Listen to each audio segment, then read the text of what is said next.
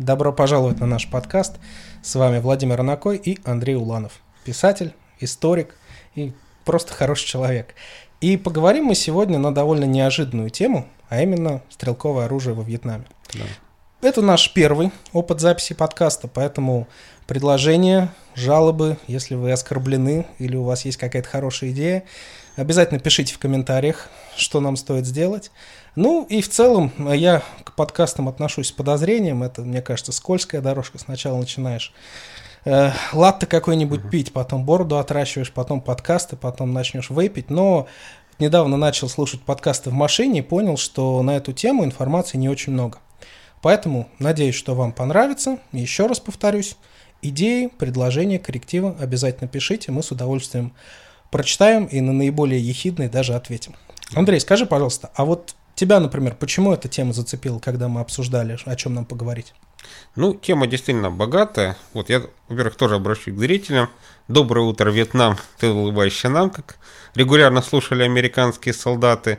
То есть эта война действительно она оставила глубокий след не только в американском обществе, но и благодаря в основном Голливуду и другим, э, скажем так, около голливудским деятелям э, и по всей планете.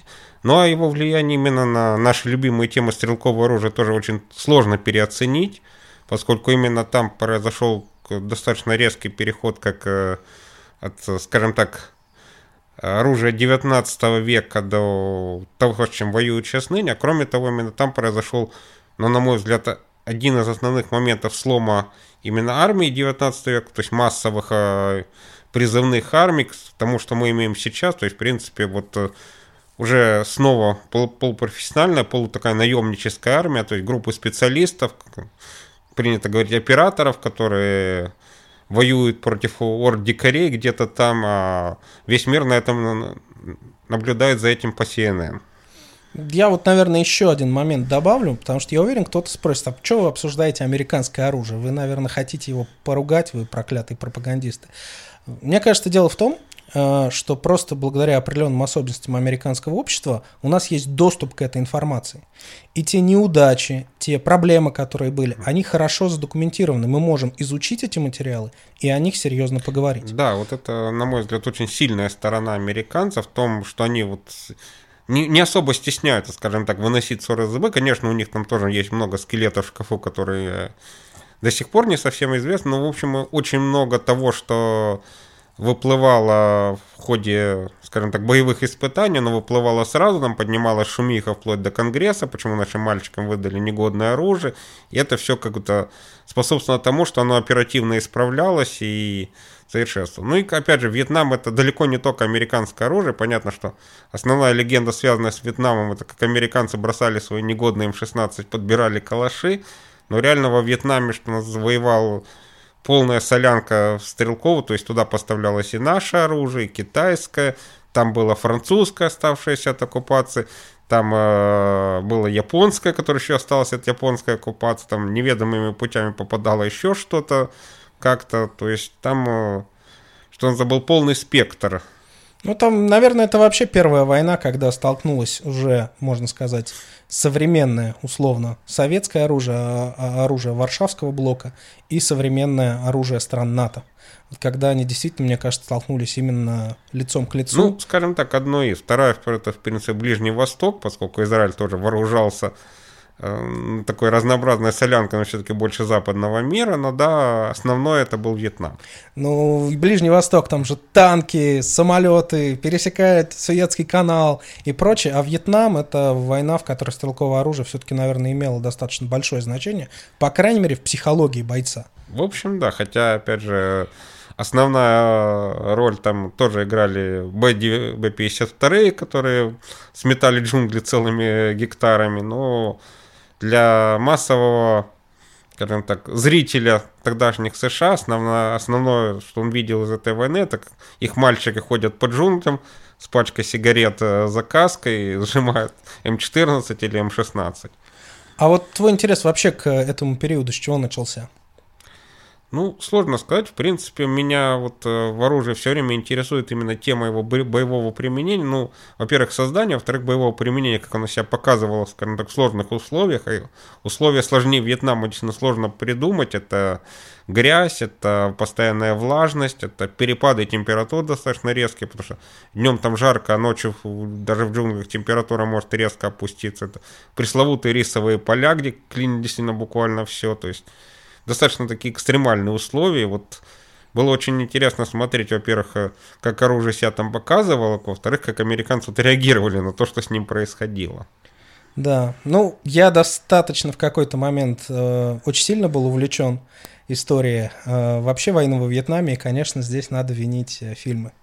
У меня нет любимого фильма, но, наверное, если бы меня заставили выбрать, я бы сказал, что это цельнометаллическая оболочка. Да, да, да. У меня был период жизни, когда там любая девушка, с которой у меня были какие-то длительные отношения, я ее сажал и показывал цельнометаллическую оболочку, чтобы она понимала, ну что, да, с кем она вообще общается. И, ну, кстати, ну, всем нравилось, потому что фильм гениальный. Фильм гениальный, действительно, причем там, на мой взгляд, гениально не только вьетнамская часть, хотя одна там из самых сильных кино, но и вот сама, сам курс подготовки морских пехотинцев, действительно классика, вот как это снято, как изображен сержант, э, этот знаменитый для меня это вообще два разных фильма. У меня несколько раз было, что я сидел, смотрел лагерь подготовки, выключал и потом смотрел вьетнамскую часть, потому что это как будто два абсолютно разных фильма.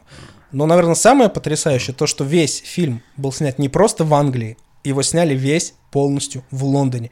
И когда я об этом узнал, долго не верил, но действительно, то есть вот Кубрик мог сделать так. Ну, Кубрик мог, да. да. Там был целый квартал, насколько я помню, mm. бывшей какой-то фабрики, которая с Первой мировой войны не использовалась, и его отдали на откуп Кубрику, и он там мог все взрывать. Ну, взрывать сильно ему не давали, но там, типа, давайте подпилим эти колонны, и оно само упадет. И в итоге, конечно, это... Ну, я был во Вьетнаме несколько раз, вообще в Юго-Восточной Азии, и не было ни одного момента в фильме, когда хотел сказать, что нет, ребята, вот все, все не так. Все выглядело... Вот улицы, вывески, как это все выглядит, освещение. Единственное, что вот товарищ мне говорил, может быть, ты мне подскажешь, что э, в тех моментах, когда они тренировались, у них должны были быть не М14, а гаранды, потому что якобы гаранды были в лагерях подготовки корпуса морской пехоты. Ты знаешь, вот точно не скажу, в принципе, да, должны были быть гаранды, но надо пересмотреть, что в какое время. Вообще вот, э, ну, мы вернемся позднее к теме М14, ее производство шло с большим скрипом, то есть развертывалось э, довольно долго, и винтовки действительно старались поскорее насытить хотя бы боевые части ими. То есть это, скорее всего, правда. Я просто не, не помню точно, вот относилось ли это к тому лагерю, где было именно кровь, потому что, естественно, для обучения тоже нужно было давать М14.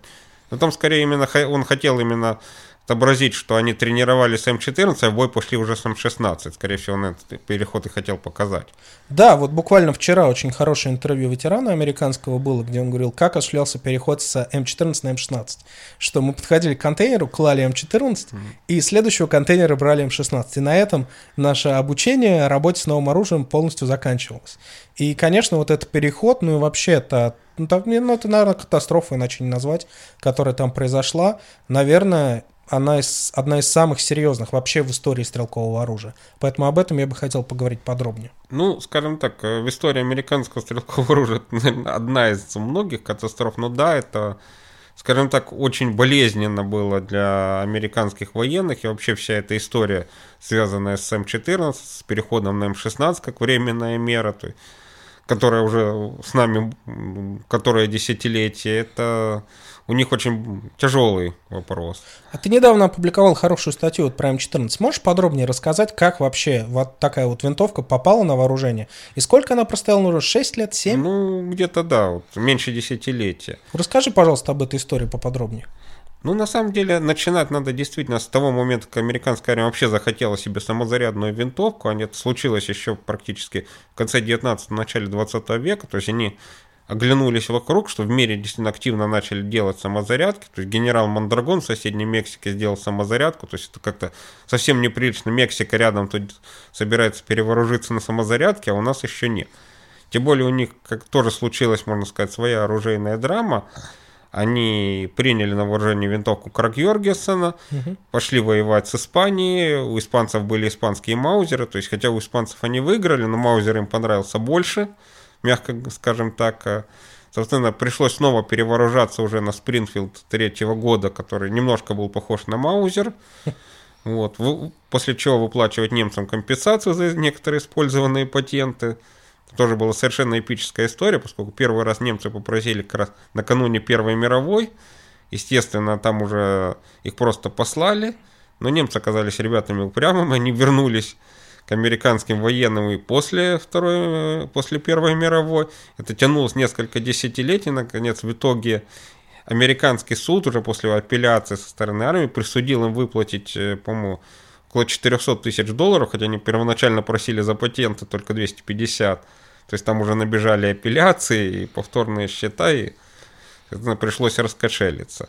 Да, вот. получается, это еще до, естественно, Второй мировой войны. Это было, до да? Второй мировой, то есть у них э, был этот неприятный вот потом они пытались перейти на такой полупромежуточный патрон Педерсона, вот, э, но в итоге все-таки остановились на Гаранде под стандартный свой 36.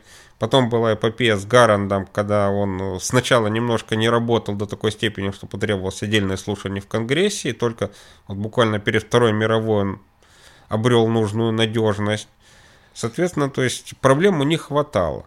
А вот один вопрос. Э, я слышал, что у Гаранда изначально было предусмотрено магазинное питание и чуть ли не от магазина, от пулемета бар. То есть в таком случае получается, что фактически аналог М4 могли бы принять на вооружение чуть ли не в 30-е годы. Ну, не Это с... так или нет? Не совсем. Так там на самом деле было много разных вариантов. В принципе, вот, э, да, мечтой в американских военных даже еще до начала Второй мировой войны было сделать такую винтовку, которая бы объединила и бар, который по большому счету все-таки Браунингом создавался именно как автоматическая винтовка, то есть оружие штурмовой пехоты.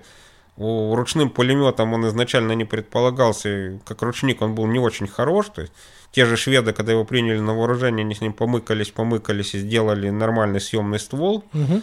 Вот, э, соответственно, американские военные тоже мечтали, что вот давайте сделаем что-нибудь такое, что у нас объединит и Гарант, и Бар, и, в принципе, заменит Томпсон, и Карабайн М1, то есть... Насколько я помню, М14 это было условно прописано там в тех заданиях, либо, по крайней мере, в концепте, чтобы оно взяло и заменило все. Да, вот это должна была быть легкая винтовка, которая будет уметь стрелять очередями и заменит вот все сразу. Э, в принципе, опять же, э, можно только посочувствовать американским военным, потому что в СССР, вот тоже начав примерно в то же время опыт самозарядками перед войной, просто хорошо протестировали именно автоматические винтовки и АВС-36, и АВТ Токарева, и просто пришли к выводу, что э, при винтовка, приемлемая для бойца массы, она в режиме автоматического огня мощный винтовочный патрон будет попадать примерно никуда. Да, я вот, к сожалению, с М14 не стрелял очередями, но постреляв с Гаранда как следует, mm-hmm. я, ну, люблю очередями стрелять, очень mm-hmm. люблю. И с Фенфала даже там куда-то попадаю, но при такой мощности патрона это просто безумие. Ну, это да, это практически неконтролируемый огонь, но тем не менее, вот мечты такие были, концепция вот той самой легкой винтовки, она вот выросла из этого. Вот, в принципе, можно сказать, опять же, что М14 в более упрощенном виде имела шансы появиться еще в 45-м, потому что когда американцы готовились к вторжению на острова японской метрополии, они заказали именно автоматический вариант Гаранда, но упали атомные бомбы, вступил в войну СССР, и японцы как-то резко подняли лапки кверху, соответственно, заказ был задроблен. А дальше получилось интересно. Вот то, что происходило у американцев в 1945 году, можно назвать словом демобилизация, прям такими большими буквами на транспаранте, то есть закрывались программы, сокращалась армия, забивалось буквально все, там э, флот с ВВС дрались, э, как львы, жалкие остатки бюджета, решая, чего будем сокращать, кого резать. Ты же очень интересно рассказывал один раз, как к 51 году, когда была война в Корее, уже все успели развалить, всю действующую армию, и опять того нет, всего нет, это не работает. Да, там были совершенно эпические случаи, когда вот, собственно, началась война в Корее, казалось внезапно, что э, остатки армии, можно сказать, готовятся только к, наноси, к нанесению ядерных ударов, а, собственно, боевая подготовка развалена, даже ветераны, которые участвовали во Второй мировой из-за отсутствия регулярных тренировок уровень у них жутко просел. Э, вооружение для э, частей МакАртура собирали буквально с баз по всему Тихому океану веником с пола и что, приводили э, экстренными мерами хоть какое-то чувство. То есть одна из моих любимых эпических историй на эту тему, как они случайно в Японии нашли, по-моему, три танка Першин, которых там вообще было, быть не должно, потому что в Японии с их хлипкими мостами базировались исключительно легкие чафи. Причем они как-то починили, там, по-моему, приводного ремня, то ли не было у кого-то, или что-то такое. Отправили в бой, как печально написали. Но мы не знаем, что у меня случилось, из боя они не вернулись. То есть там все это было действительно очень грустно. Вот. И именно Корея тоже, можно сказать, была первым таким серьезным звоночком на том, что в системе американской подготовки, под, как бойцов такие вооружений что-то не так, потому что то, с чем американская армия неплохо воевала во Вторую мировую на островах и в Европе, тут в Корее начались какие-то проблемы. То есть самые большие жалобы были на М1 Карабайн, который якобы не пробивал китайский ватник, хотя бойцы в Европе были вполне довольны. Вот, были проблемы и с Гарандами, даже на Бар жаловать, хотя, в общем, Бар считался очень надежной машиной. Но Реально, конечно, проблемы были в основном именно с подготовкой личного состава, но в тот момент э, попытались, как это водится часто американцы, списать на проблемы с оружием, и вот тут э, как бы дали большой свет как э, самому проекту, из которого выросла М14, так и тому, что впоследствии стало М60, заслуженно получившим прозвище «Свинья во Вьетнаме». Но вот М14, насколько я помню, она была разработана, грубо говоря, армией и производилась тоже армией, а не какими-то частными производителями. Да, в принципе, вот это опять же та тема, которую стоит упомянуть, что это все идет еще с американской гражданской, когда армии было предложено просто огромное количество различных э, систем оружия, все это было принималось на вооружение, причем зачастую не только федеральным правительством, но и отдельные штаты тогда могли вооружать те части, которые формировались у них. То есть это был совершенный ужас как для логистов, так и для производственников. После этого армия, имея такой печальный опыт, постаралась сосредоточить разработку, что называется, в своих руках. То есть они очень долго там сидели на э, мушкете Спрингфилда, потом перешли вот на Крак Йоргенсен, как я сказал, причем там тоже было отдельное расследование в Конгрессе, почему не выбрали американского производителя. Вот. Потом они очень долго оттирали Гаранда от всех конкурентов, как от Педерсона, так и от Джонсона. Вот, и в итоге вот они довели М14 именно в стенах Спрингфилда. И, естественно, ряд генералов был кровно заинтересован в том, чтобы оправдать потраченные на это деньги, оправдать ресурсы.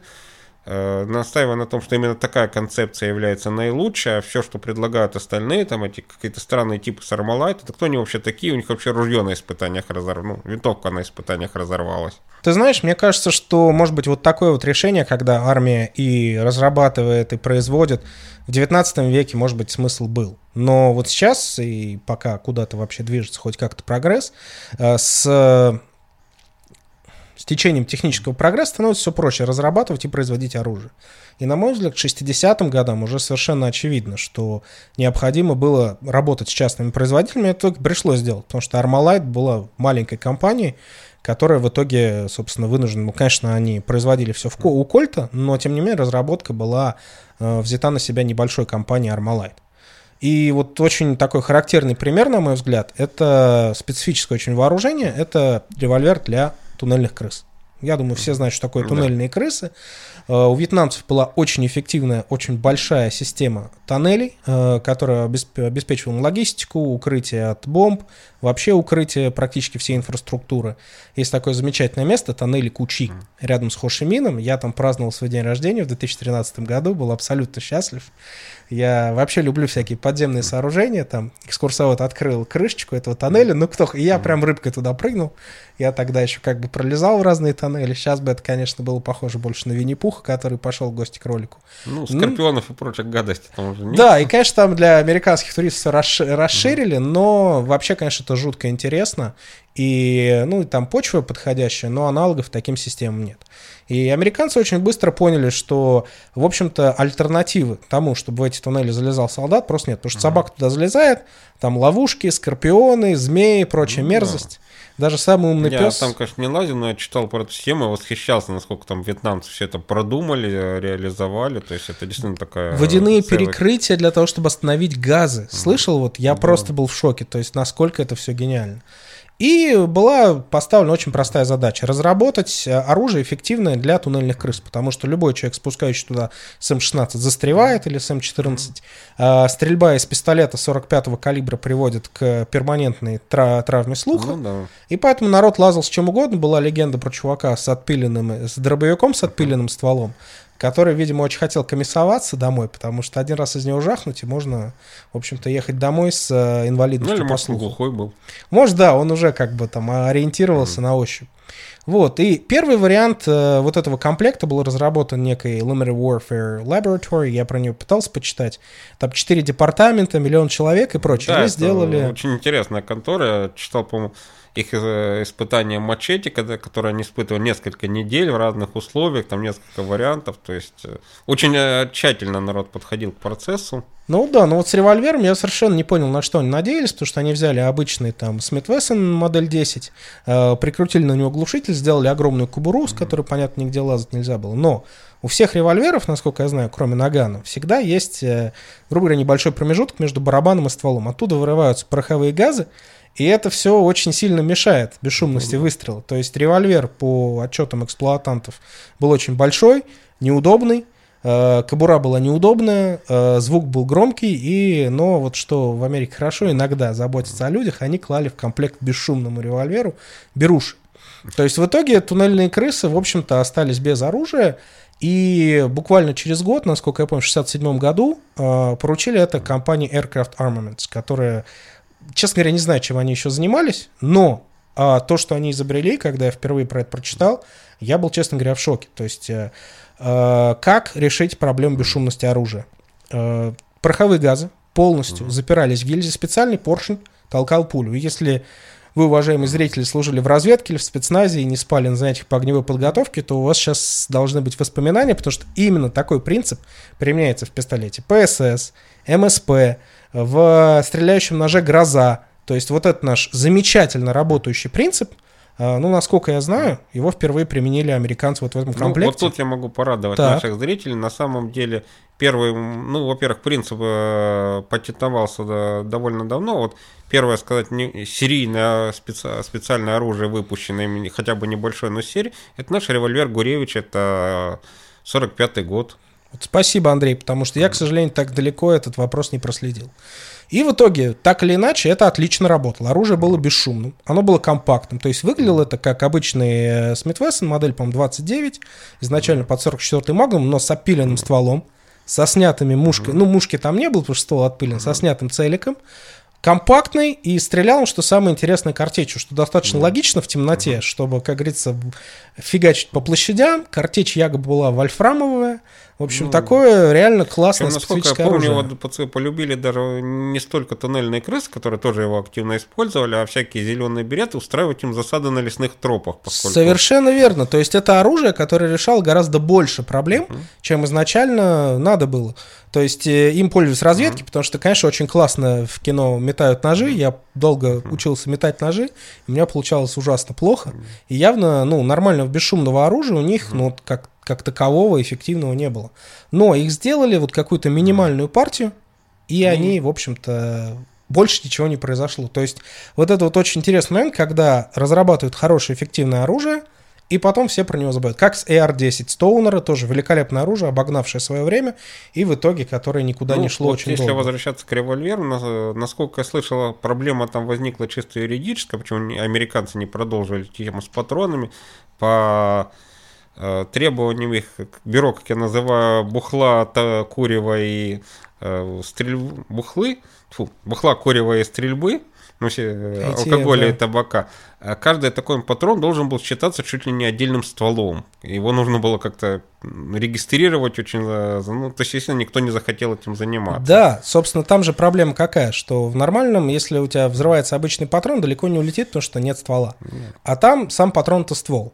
И насколько я помню, там эти патроны, для них сделали специальные ящики из толстого, м, из толстого металла, чтобы когда они начнут взрываться и детонировать, они никого случайно не убили, и все пули, собственно, остались в этих ящиках. Вот, продолжая к этой теме, можно вспомнить, что американцы во Вьетнаме, в принципе, испытали еще одно очень интересное бесшумное оружие, которое тоже многие наши спецназовцы смог узнать по описанию.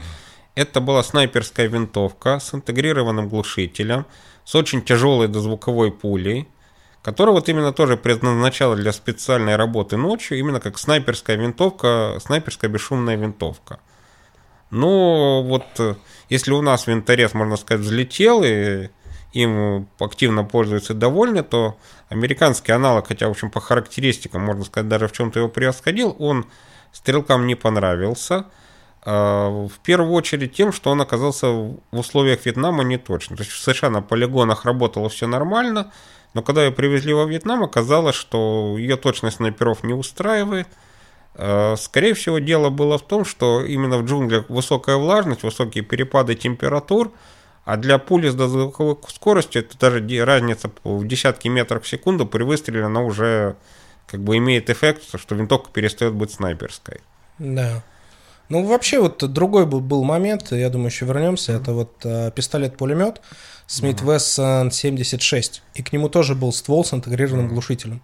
То есть я сейчас у американцев такого оружия не знаю, а тогда оно было и применялось. Вот. Но возвращаясь к М14, то есть вот частные фирмы могли разработать, и мы видим вот этот вот бесшумный пистолет R10. А почему, собственно, вообще М14 попал на вооружение? Ну, как я уже сказал, во-первых, в этом было заинтересовано очень много людей. Во-первых, концепция эта отрабатывалась еще с времен Второй мировой, когда они захотели вот заменить э, весь имеющийся буклет, то есть и Гарант, и Бар, и М1 Карабайн, и, в принципе, Томпсон и М3 пистолет-пулемет 45-го калибра, то что это было заменено каким-то одним, ну, если не одним оружием, то хотя бы одним комплексом, потому что когда действительно начали уже окончательно готовиться к производству М14, стало понятно, что э, просто так она автоматическим огнем стреляет не очень, то есть был разработан вариант ручного пулемета, который вот именно имел этот автогонь, сошки и так далее – а, кроме того, опять же, военные, как обычно, готовятся к прошлой войне. А прошлой войной американцев была Корея, которая наложила очень специфический отпечаток на, мышле, на представление генералов о том, как будет война. Корея это горы, это большие дистанции, большие, большие нужна дистанции. большая мощность вот, боеприпасов. То есть, соответственно, американцы, американские генералы, можно сказать, так упоролись по настильности, по дальности стрельбы, и это сказалось на том, какой войне они готовились, и, в принципе, сказалось на том, что они довольно долгое время просто игнорировали сообщения о Калаше, о том, какой он хороший, вообще как эффективно работает в том же Вьетнаме, просто потому что это не укладывалось в их концепцию. Да, они же, по-моему, даже испытывали, когда Штурмгевер после войны. Заключение было, что да ну, ничего особо Да, я нас с удивлением обнаружил, это было в сборнике за 45 год, когда они столкнулись с штурмгеверами, изучили, оценка была, что это такой непонятный эрзац, который немцы сделали просто потому, что они не сумели в нормальную самозарядную винтовку. Понятно, вот эта вот одержимость такими полноценными э, винтовочными калибрами, которые никто не смог поколебать, она в итоге ну, Очень... ты знаешь, тут на самом деле есть интересный момент. Э, я думаю, что это можно будет как отдельно рассказать, почему американцы в принципе не пошли вот по пути промежуточного патрона. У них даже понятия такого в общем нет. Они иногда используют его как кальку с нашего. Ну, у нас просто все просто было. У нас есть патрон ТТ, у нас есть винтовочный патрон к винтовке Мосин, то есть что-то среднее между ними, это тот самый промежуточный патрон, в нашем случае 43-го года. Американцев, ну как, у них есть там с одной стороны 22 ЛР, но он long rifle, с другой стороны какой-нибудь там 500 Magnum, он хоть и револьверный, но по энергетике вполне сравним с, с винтовочным, то есть непонятно, что там промежуточное это дело, где промежуток будет. Но дело даже не в этом, а в том, что у них, э, скажем так, еще, опять же, с конца 19 века была другая тенденция, которую они все время, время пытались развивать, но она как бы была не то, что э, мейнстримом, ну, занимались в основном отдельные энтузиасты. Это концепция э, малокалиберной высокоскоростной пули. То, то, что, к чему они пришли в итоге М16, на самом деле эта тема продвигалась именно, скажем так, а, отдельными энтузиастами. Не сказать, чтобы армейским, но так, опять же, там очень сложно было в тот момент понять, где кончается армия, начинаются просто любители похимичить с боеприпасами, потому что люди, допустим, как, например, Таусен Туэллен, он был, с одной стороны, директором одно время франкфуртского села, полковник, с другой стороны, он автор оружейных и редактор оружейных журналов, известный охотник, известный писатель, в принципе, с боеприпасами он химичил, можно сказать, свободное от работы время тоже. Практически человек эпохи Возрождения. Да, вот что-то такое. И точно так же, например, Алмер Кейт, создатель Магнумов знаменитый. То есть эти люди, они, в принципе, не занимали официальных должностей, но они очень активно продвигали все это дело – и можно сказать, что если не сама М16, то патрон М16 народился, в принципе, вот э, из инициатив военных. А вообще вот э, по э, какие были конкуренты у М14 на этом конкурсе? Ну, смотря на каком. Если говорить, самым серьезным конкурентом М14, по сути дела, была бельгийская ФНФАЛ. Причем был момент, когда она нравилась даже самим американским военным больше Т-44, из которой выросла М14, просто потому что она была более отработанная, более надежная. Но американские, американцы сделали финт ушам, причем там очень интересно получилось, э, когда офицер, которому поручили вести работы по М14 и М60, принимал дело своего преемника, тот сказал, что все хорошо, прекрасно, Маркиза, вот осталось буквально пара испытаний, и все пройдет – и тут проходит два месяца, и бац, э, сообщение, что на полигоне провалилось то, провалилось это.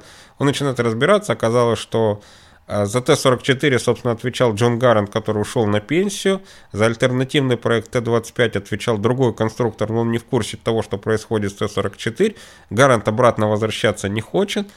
Ну, тут американцы, опять же, очень лихо выкрутить, не призвали на помощь частную инициативу, просто э, наняли человек, фирму, которая должна была обеспечивать эти испытания, а эта фирма уже наняла в качестве испытательной уже наняла в качестве консультанта Гаранда, и таким образом они успели довести свой проект до того, что он все-таки превозмог на испытаниях бельгийский ФНФА.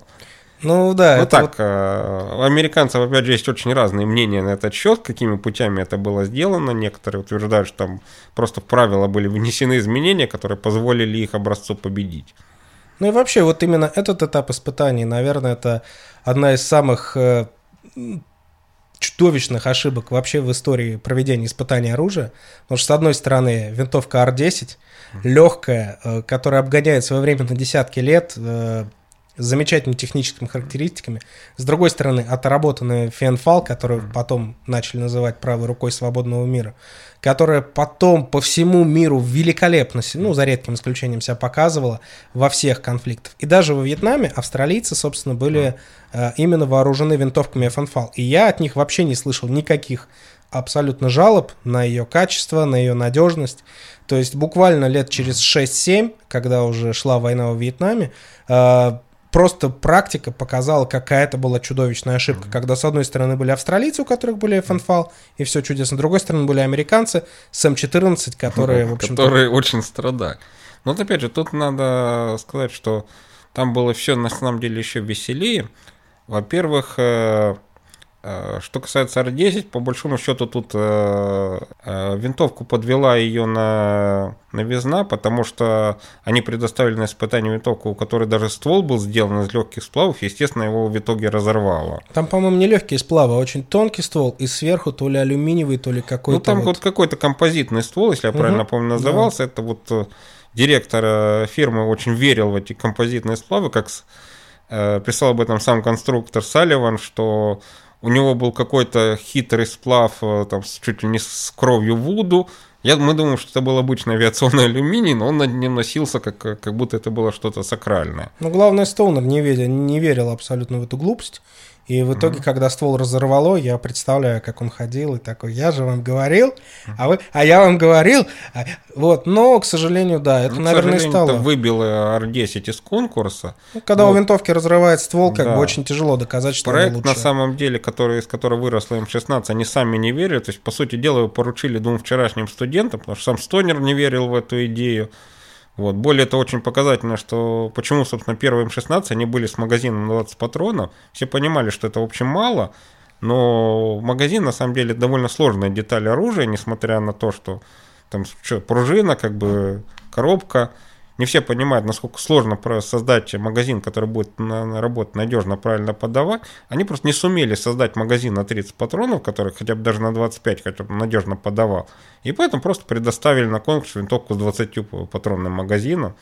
Вот все эти прямые магазины, которые надо было постучать еще, чтобы они нормально работали, это вот просто эти студенты-недоучки не смогли его нормально отработать. Да, но тем не менее, ни в коем случае мы не ругаем, потому что и Салливан, и Стоунер это да. очень талантливые были люди. И Салливан, кстати, он до сих пор, по-моему, жив, с ним да. были интервью. И вот когда он рассказывает про М-16 периода войны во Вьетнаме, это, конечно, просто потрясающе. То есть да. меня, когда я на эту тему снял видео, мне говорят, ах ты сволочь, там ругаешь американцев. Послушайте конструктора М16, да. что он говорит про американскую да. армию, про всю ситуацию. Там это, ну, литературно да, Мне особенно понравилась перенести. в этом интервью последняя фраза, что если мой сын воевал в Ираке, я бы сказал, что он брал АК. Ну То да. это из уст конструктора, в общем, М16, который дело, дело Стоунерское, это звучит очень Забавно. Ну, про М16 мы еще поговорим, на самом деле. Да. Я хочу отдельную как-нибудь сделать про ее вот. эволюцию. И все же, а что заставило все-таки американскую армию почесаться и подумать о том, что пора э, отказываться от М14 и брать что-то еще? Э, на самом деле факторов было несколько. Э, я бы просто хотел вернуться немного назад, ты вот спрашивал, по какие еще конкуренты были, я бы сказал, что самым серьезным конкурентом, на самом деле, который вот именно американцы задавили административным ресурсом, был английский проект – английского был папа Ем2 с их... Да, их патрон 280 что-то там, да? Да, он вот именно он вполне соответствовал критерию промежуточный патрон, хотя он был мощнее, в принципе, лучше на нашего 43-го года, но поскольку американцы тогда были совершенно двинуты на идеи дальности, мне сказали, что да, в будущем патроном НАТО будет любой патрон, только чтобы это был наш 308 Винчестер, и если бельгийцы еще сумели переделать, ФНФ же первоначально делалась она под курс патроны, под Бельгию, под э, британские патроны, они смогли переделать под американские, а англичане уже не смогли, в итоге приняли тоже ФНФ. Ну, в общем, не сильно проиграли. Ты знаешь, да, это очень важный момент, потому что у нас вот сразу же после войны уже и промежуточные mm-hmm. патроны и прочее а патрон 308, он же практически аналогичен по характеристикам 3006. Ну, собственно, это и есть 30, патрон с баллистикой 3006, просто за счет новых порохов они сумели укоротить э, гильзу. Вот и все. Да, то есть если у немцев и у нас mm. сразу же пришло понимание, что нужен промежуточный патрон, mm. американцы то же самое время потратили на то, чтобы сделать, ну, точно то же самое, что у нас было, только в новой обертке. Это, конечно, очень странно. Ну, вот это такая тенденция американских военных, которые, в принципе, считали, что вот они выиграли войну с лучшей в мире самозарядной винтовкой Гарант, и что они, в принципе, надо еще чуть-чуть допилить, пусть она там будет с 20-патронными магазинами, а так э, все хорошо, прекрасная маркиз. Ну, вот Вьетнам показал, что не все хорошо. Во-первых, с производством М14 тоже возникли сложности и проблемы, особенно с поддержанием ее в нужном состоянии. То есть некоторые даже начали говорить, что старый Гарант был, в общем, лучше и надежнее. Э, более того, даже вот та фишка со скорострельностью, вроде бы приставной магазин на 20 патронов, то есть М14 должна стрелять больше, но практически говорили, что у нее реальная скорострельность может быть даже меньше, чем у Гаранда, у которого пачечное заражение, но все-таки он намного удобнее и привычнее. То есть фактически огромные деньги на, огромные деньги на налаживание нового производства были выброшены на то, чтобы получить усовершенствованный гарант. Да, вот с этой точки зрения очень характерна вот фраза «бросали и подбирали», потому mm-hmm. что у обычного солдата, понятно, ну просто mm-hmm. такой возможности нет. А, но, например, вот оружие, которое использовалось в подразделениях специального назначения, что тех же Navy Seals там было вообще абсолютно все, что можно было подобрать, они подбирали. И вот с, с этой точки зрения, опять же, мне кажется, хороший пример, альтернатива э, вот этой вот армейской громадной структуре, это история шведского пистолета-пулемета, ну, как мы называем, Карл Густав, они называли просто Swedish K. Вот, то есть изначально его закупали, насколько я знаю, потому что это оружие нейтральной страны. Ну да, но когда... когда не, трудно было отследить, а в основном, насколько я помню, начали его использовать как раз оперативники ЦРУ. ЦРУ и э, подразделение. Navy Seals. То есть им как раз нужно было оружие в джунглях, которое нормально могло стрелять автоматическим огнем. И ни М14, ни БАР, ну, грубо говоря, этим требованиям просто не отвечали. Понятно, что пистолет-пулемет и там винтовка это разные вещи, но когда в тебя стреляют очередями, ты не думаешь там о баллистическом коэффициенте и джоулях, тебе просто страшно. На самом деле, кстати, это очень интересный момент. Вот мы говорим, что вот американцы по опыту войны должны были заменить М14 на М16. На самом деле, если говорить о войне в джунглях, то тут наш ППШ, в общем, должен быть королем. Да. Потому что это шквал огня на ближней дистанции, а в общем джунгли там выпустил диск и надо убегать уже. Да, и вот опять же еще пример того, как у них все-таки смогла сработать индустрия. То есть э, Швеция после продажи нескольких партий оружия ввела санкции против США и отказалась им продавать э, оружие. И э, американцам настолько было надо, что они обратились на Смит Вессон, и Смит Вессон за 9 месяцев разработал серьезно доработанную копию этого несчастного Карла Густава. Э, вот как раз Смит Вессон 76. Вот, то есть, э, естественно, он был упрощенный, там не было регулируемых прицельных приспособлений, но там, например, был интегрированный ствол с глушителем. То есть, э, когда обращались к частной фирме, будь то Armalite, Смит Вессон, или вот э, та, что разработала бесшумный револьвер, mm-hmm. они решали проблему. И я так понимаю, именно после Вьетнамской войны, в принципе, вот эта вся американская армейская индустрия, она и померла. Ну, не сказать. Ну, в принципе, да. То есть, на самом деле, действительно, история М14, М16 это скорее борьба даже не внутри американского генералитета, хотя, в принципе, это был, была борьба даже между несколькими фракциями. На самом деле, если так широко говорить, фракций было три. Одна это вот сторонники М14, Другая довольно малочисленная, сторонники М16 и вообще концепции легкой высокоскоростной пули, которая, э, как я уже сказал, вообще корнями хоть 19 век, а серьезно они этим начали заниматься как раз после Кореи, причем там были да, очень серьезные исследования на эту тему, что такой вариант будет оптимальный. То есть это шло именно тоже в рамках э, Министерства обороны.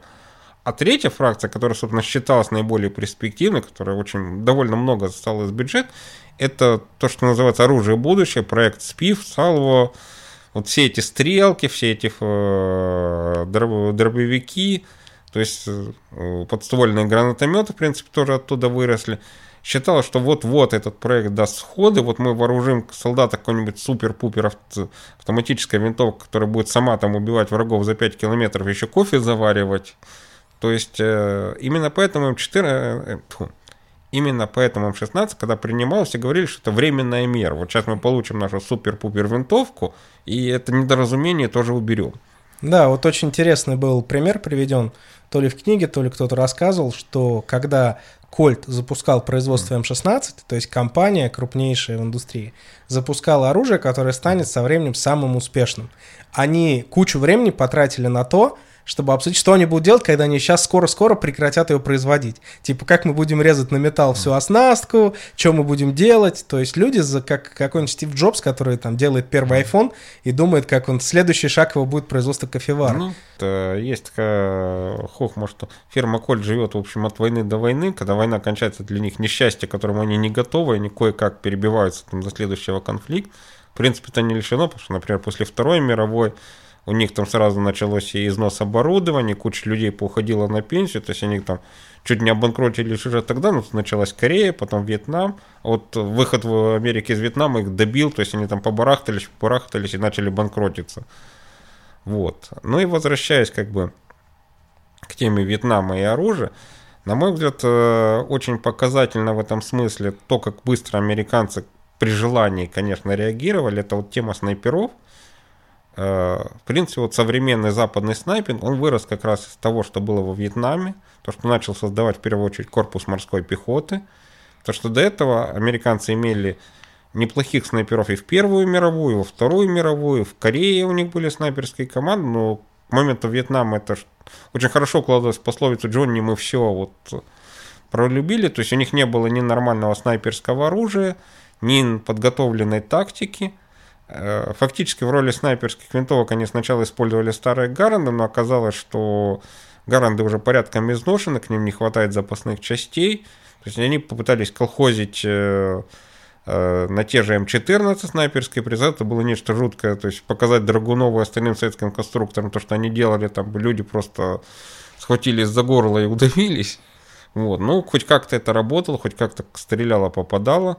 Армия очень э, лениво, неторопливо отлаживала снайперский вариант М14. Вот. А в морской пехоте решили поступить проще, то есть они оценили обстановку, заказали те винтовки, с которыми инвестовали поручно, обычные спортивные, сначала Винчестер 70, потом Ремингтон 700, и начали отрабатывать именно то, что мы сейчас знаем как снайп... тактику снайперов с магазинными винтовками. Причем это было именно на таком уровне достаточно колхозной самодеятельности, насколько помню, первым снайперам дали участок рядом с мусорной свалкой, где они там собирали свои мишени и вот тренировались. Вот. Но при этом, опять же, а, морской пехоты хотя бы присутствовало примерное понимание, чего они хотят зайти, зачем им нужны снайперы. Армия, посмотрев на то, что делают морпехи, затребовала отчет, им его прислали – прислали в штаб э, азиатского региона, на который находился на Гавайях. На Гавайях, естественно, как бы война была чем-то таким далеким и абстрактным, поэтому пухлый отчет несколько лет пролежал абсолютно без движения, только после нескольких лет армия тоже начала что-то шевелиться, что-то пытаться заимствовать морпеховскую тактику. Но причем это выглядело так, э, я вот читал воспоминания американских снайперов, это совершенно замечательно тоже в стиле значит, присылают подготовленных уже армейских снайперов часть, на них смотрит офицер, нафига вы мне такие нужны, что с вами делать, я не знаю, идите патрулировать периметр. Ну Он да, говорит, в общем-то, подготовить патруль... снайпера это полдела. Да, патрулировали периметр, где джунгли начинались в 30 метрах от проволоки со снайперскими винтовками. То есть это было не очень осмысленное занятие. Ну, вот некоторые товарищи вот очень любят спорить в комментариях, что когда я рассказываю про М14, что как ты смеешь ее ругать, это она же до сих пор состоит на вооружении, и вообще это такое легендарное оружие. Но, как мне объясняли сами американцы, это вопрос, что М14 оказались в современных конфликтах с снайперскими винтовками по одной простой причине. Их наделали в больших количествах, и обычно все это оружие раздают каким-то союзникам. Но ни один союзник в здравом уме после войны в Вьетнаме не хотел брать себе М14, поэтому они остались валяться на вооружении. Ну, некоторые брали. Вот недавно, насколько я помню, в Литве был скандал, что они попытались продать э, переданные М14 уже просто коллекционерам как раритеты. Американцы очень возмутились о том, что не для того давали. Вот. А что касается темы снайперских М14, опять же, это была армейская тема. Армия с этим чемоданом без ручки вводилась до конца 80-х. По-моему, когда они наконец плюнули и тоже приняли как снайперскую винтовку на основе РЕМ-700. Потом началась война в Ираке, Афганистан, и тут они поняли, что, ребята, все-таки снайперские самозарядки это тема, но М14 как-то все-таки ну, не совсем то, и пришлось снова идти на поклон к Юджину Стоунеру, ну да, и так появились, да. Э, ну, SR-25 раньше, и потом М110, и ну, я про это тогда отдельно рассказывал. И вот все, что я слышал про вот эти варианты М14, EBR, что-то еще, что-то еще, то есть люди жаловались на те же проблемы, что всегда и были, потому что когда это такое огромное ложе, неважно, из чего, из дерева оно сделано или из какого-то там супер-пупер чего-то, все равно так или иначе со временем Э, так или иначе будет СТП уходить. Ну да, ну тем более все-таки на ней нельзя сделать нормальный прицел сверху, то есть все равно приходится, ну по крайней мере на несовременных вариантах его приходилось тоже приделывать ствольные коробки, это приводило к уводу СТП. Ну и сами вот еще 80-х армейские офицеры говорили, что поддерживать снайперские варианты М21 в приличном состоянии, на это уходит очень много времени и силы, это в поле практически нереально. Но основная причина, опять же, почему они использовались и используются, они есть на складах. В этом смысле американские военные не отличаются от военных всего мира. Если оружие есть, то гораздо проще попросить даже у Конгресса денег на его модернизацию очередную, уже 101 чем просто сказать, ребята, нам этот хлам выбросите и купить все новое сразу. Конечно, конечно. Оружие есть, патроны есть, поэтому э, экономного, ну, не прапорщика, но в данном случае генерал, конечно же, ничего не остановит. А вот о пулемете М60 я достаточно мало знаю, я один раз с него чуть-чуть mm-hmm. пострелял, но ничего понять не успел. Ну, это тоже это очень длинная и печальная история, когда американцы вот начали активно участвовать во Второй мировой, особенно на фронте с Германией, они столкнулись с тем, что у немцев есть такая замечательная вещь, как МГ-34, потом МГ-42, то есть э, новую, новая совершенно вещь по концепции, единый пулемет с ленточным питанием, который и ручной, и станковый, вот. У них, э, если станковый пулемет еще как-то годился, то бар против МГ них совершенно не канал, что называется. Естественно, они захотели заиметь себе что-то похожее. Кстати, это относится не только к МГ, гораздо менее известно, что, в принципе, Вальтер П-38 на них произвел тоже очень хорошее впечатление, несмотря на то, что у них был замечательный Кольт 911. И они еще во время войны попросили тот же Смит Вессон сделать им э, что-то типа Вальтера, но вот наше. Лучше бы на них Браунинг Хайпауэр произвел хорошее впечатление тоже. Ну, вот это интересный момент, почему они, как бы, прекрасно зная о Браунинге, не захотели Браунинг. Тем не менее, Смит Вессон этот заказ выполнил, но война кончилась, американская война, сказали, да у нас культов на полные склады. В, в результате, в принципе, модель, Смит Вессон модель 39, как его называют, американский Макаров, потому что по, по идеологии он точно такой же, как Макаров. Самовзвод, э, однорядный магазин на 8 патронов, он стал первым пистолетом, который пробил что револьверное лобби в американской полиции. Его в 50-х принял на вооружение полиция Иллинойса. Надо же, не знал. Ну, вернемся к М-60. Да, вернемся к М-60. Э, американцы сначала честно попытались украсть э, МГ, но оказалось, под американские патроны работать не очень, поэтому они решили пойти хитро. Они начали создавать свой пулемет на основе немецкой автоматической винтовки парашютистов ФГ-42. Э, возили с этим очень долго, если я правильно помню. Та модификация, которая в итоге пошла в серию, она имела номер чуть ли не 162 или что-то такое. То есть тянулось это тоже примерно как э, попытки доделать М14, но когда пулемет попал в Вьетнам, оказалось, что все-таки вещь довольно сырая, то есть э, в полевых условиях он работал не очень. То есть и в итоге, помучившись с ним, они его все-таки э, оставили на вооружение только частично, а станковым пулеметом, единым пулеметом американской армии стал бельгийский FN-240. Да, FN-240 и, собственно, FN-249. Э, два отличных бельгийских пулемета, которые, в общем-то, все проблемы решили. И, на мой взгляд, это тоже такой плюс, что, по крайней мере, когда они понимают, что дело плохо, э, ну, по крайней Да и сейчас, на самом деле, ситуация не изменилась. То есть они просто берут и покупают за рубежом. Ну, в общем, да. То есть ту же, ту же снайперскую винтовку, самозарядку сейчас последние итерации просто прибрал к рукам Хеклер Кох. Вот я именно про это и хотел ну. сказать. Вот это вот G28. А, и мне на самом деле очень обидно было, потому что, ну, я вообще вот эту тему со Стоунером 110 очень люблю. А G28, именно немецкую, mm. я на SHOT Show, когда ездил в Лас-Вегас на выставку, я ее в руки брал, и она жутко тяжелая. И вот спасибо, один комментатор мне сказал в комментариях к видео, что, возможно, я в руках держал немецкую версию G28, а то же самое только для американцев, оно точно такое же, но типа меньше весит на 2 килограмма. Я реально не знаю, прав он или нет, но хорошо, что он тему поднял.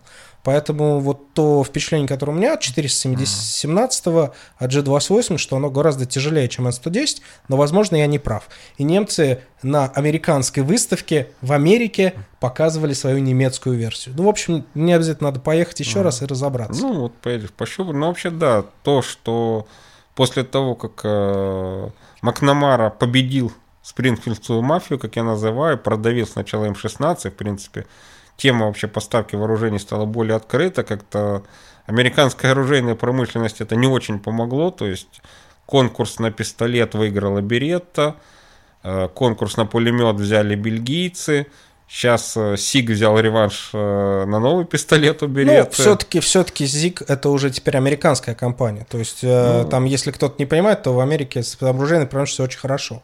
И даже вот, на мой взгляд, э, вот у меня есть товарищ хороший, Натаниэль, э, мы писали для одного сайта статьи, и вот он жутко интересную тему поднял, за которую его там закидали гнилыми яблоками, когда американский корпус морской пехоты закупал 416-е Хеклеры, по-моему, М27 называется, да? Как типа ручной пулемет.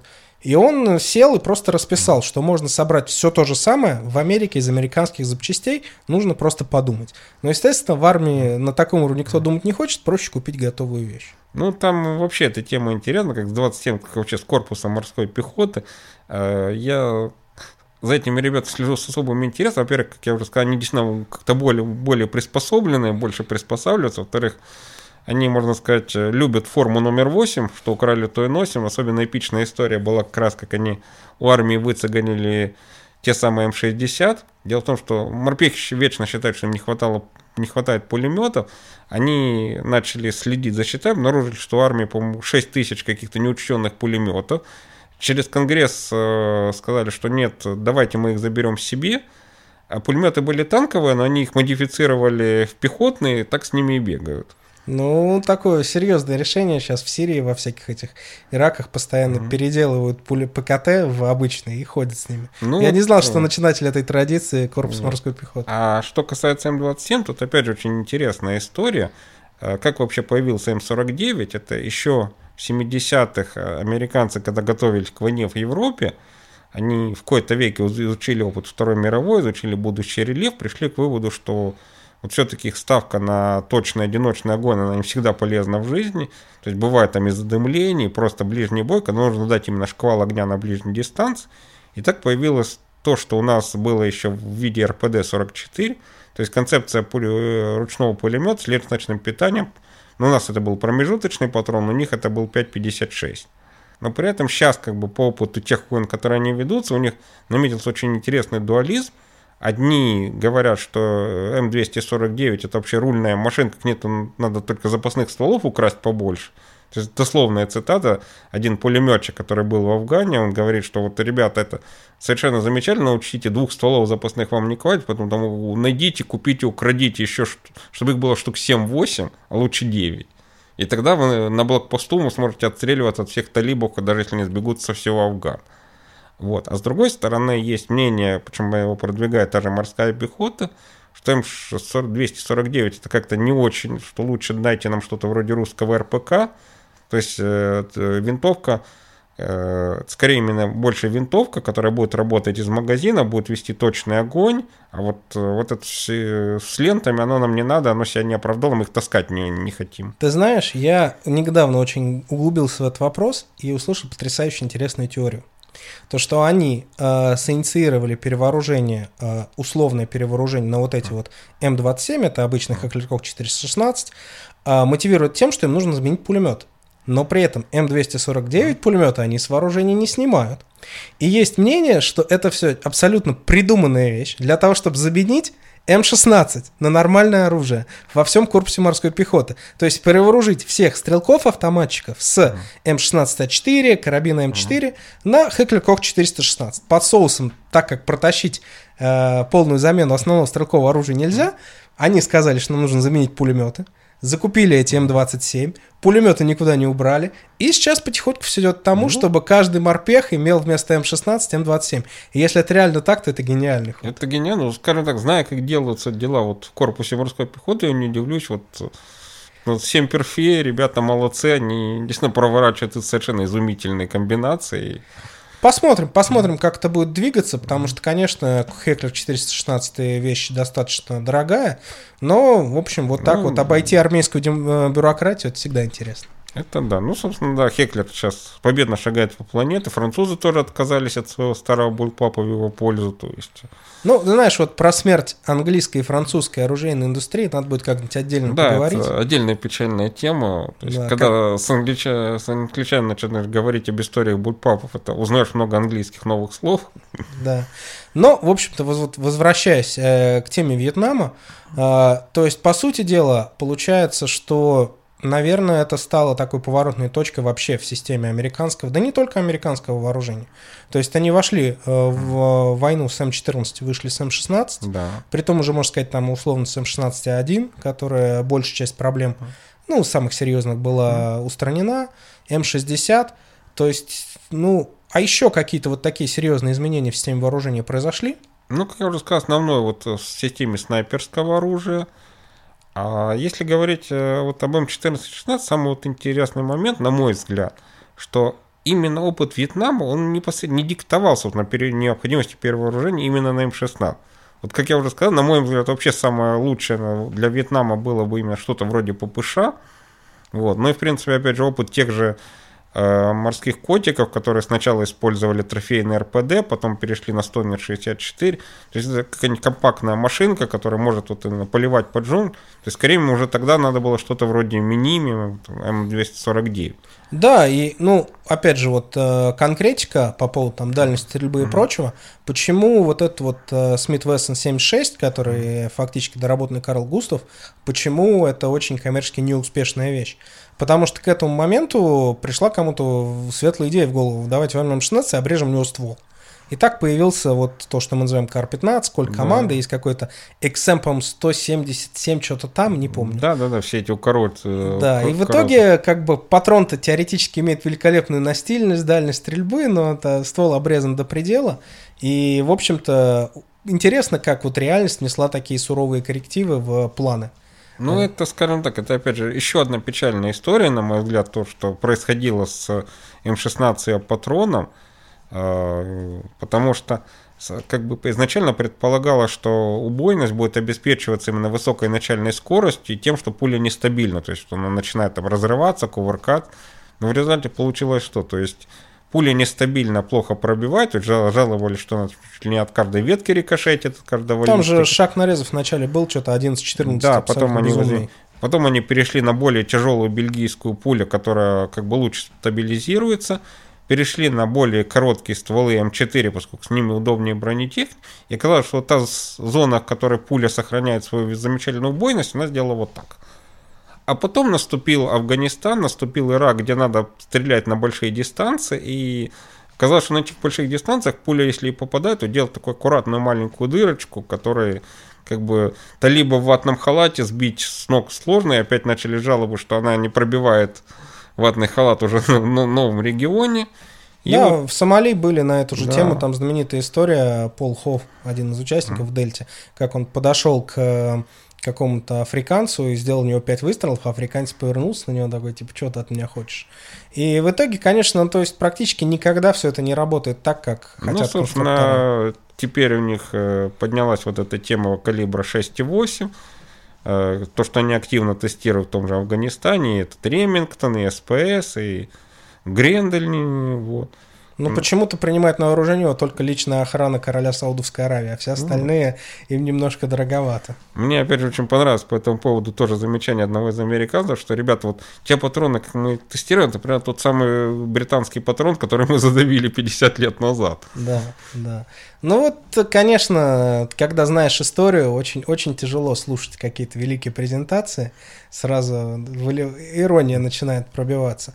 Но, тем не менее, конечно, это очень важный период. И, на мой взгляд, конечно, изучать этот опыт нужно, потому что, uh-huh. к сожалению, даже вот э, наш опыт 50-х, 60-х годов, к сожалению, он во многом уже закрыт. То есть, там, вот, например, сейчас у меня стоит э, задача найти какую-то информацию по РПК, и я вроде, ну, не, не, не иностранный шпион, не могу официально ничего найти. Ну вот это да, поскольку я занимаюсь даже немножко предыдущим периодом, то есть по тому же РПД у меня есть очень много вопросов, как по его истории развития, как по его истории принятия, снятия с вооружения, но, к сожалению, вот у нас, если у американцев, можно сказать, раздолбайство в области секретов, связанных со стрелковым вооружением, все обсуждается, даже перспективные образцы, то у нас, на мой взгляд, засекречено это даже то, что просто уже давно и стала история, совершенно в ущерб всему. Да, потому что РПД, конечно, история РПД, она потрясающе интересная. То есть, вот банально э, в копилку вопросов бросай, подбирай. То есть, если количество фотографий американских военнослужащих с АК фотографий немного, есть э, признательные показания, знаменитый фильм про Стонер 63. Про Стонер 63 мы обязательно поговорим да, отдельно. Это, действительно была интересная очень машина. Это вообще мое любимое оружие, но там командир группы mm. рассказывает, что у него было 3 Стонер 63, но он говорит, я ходил с калашом. Я всем вечно посылаю эту ссылку, говорю, парни, если считаете, mm. что я вру, вот послушайте его то существует огромное количество фотоматериалов по американского спецназа с РПД с обрезанным стволом. То есть они реально обожали это оружие, эффективно его использовали. Э, очень были целые там большие рекомендательные материалы о том, как его использовать. Трассера, например, заряжали, чтобы противник просто пришел в панику.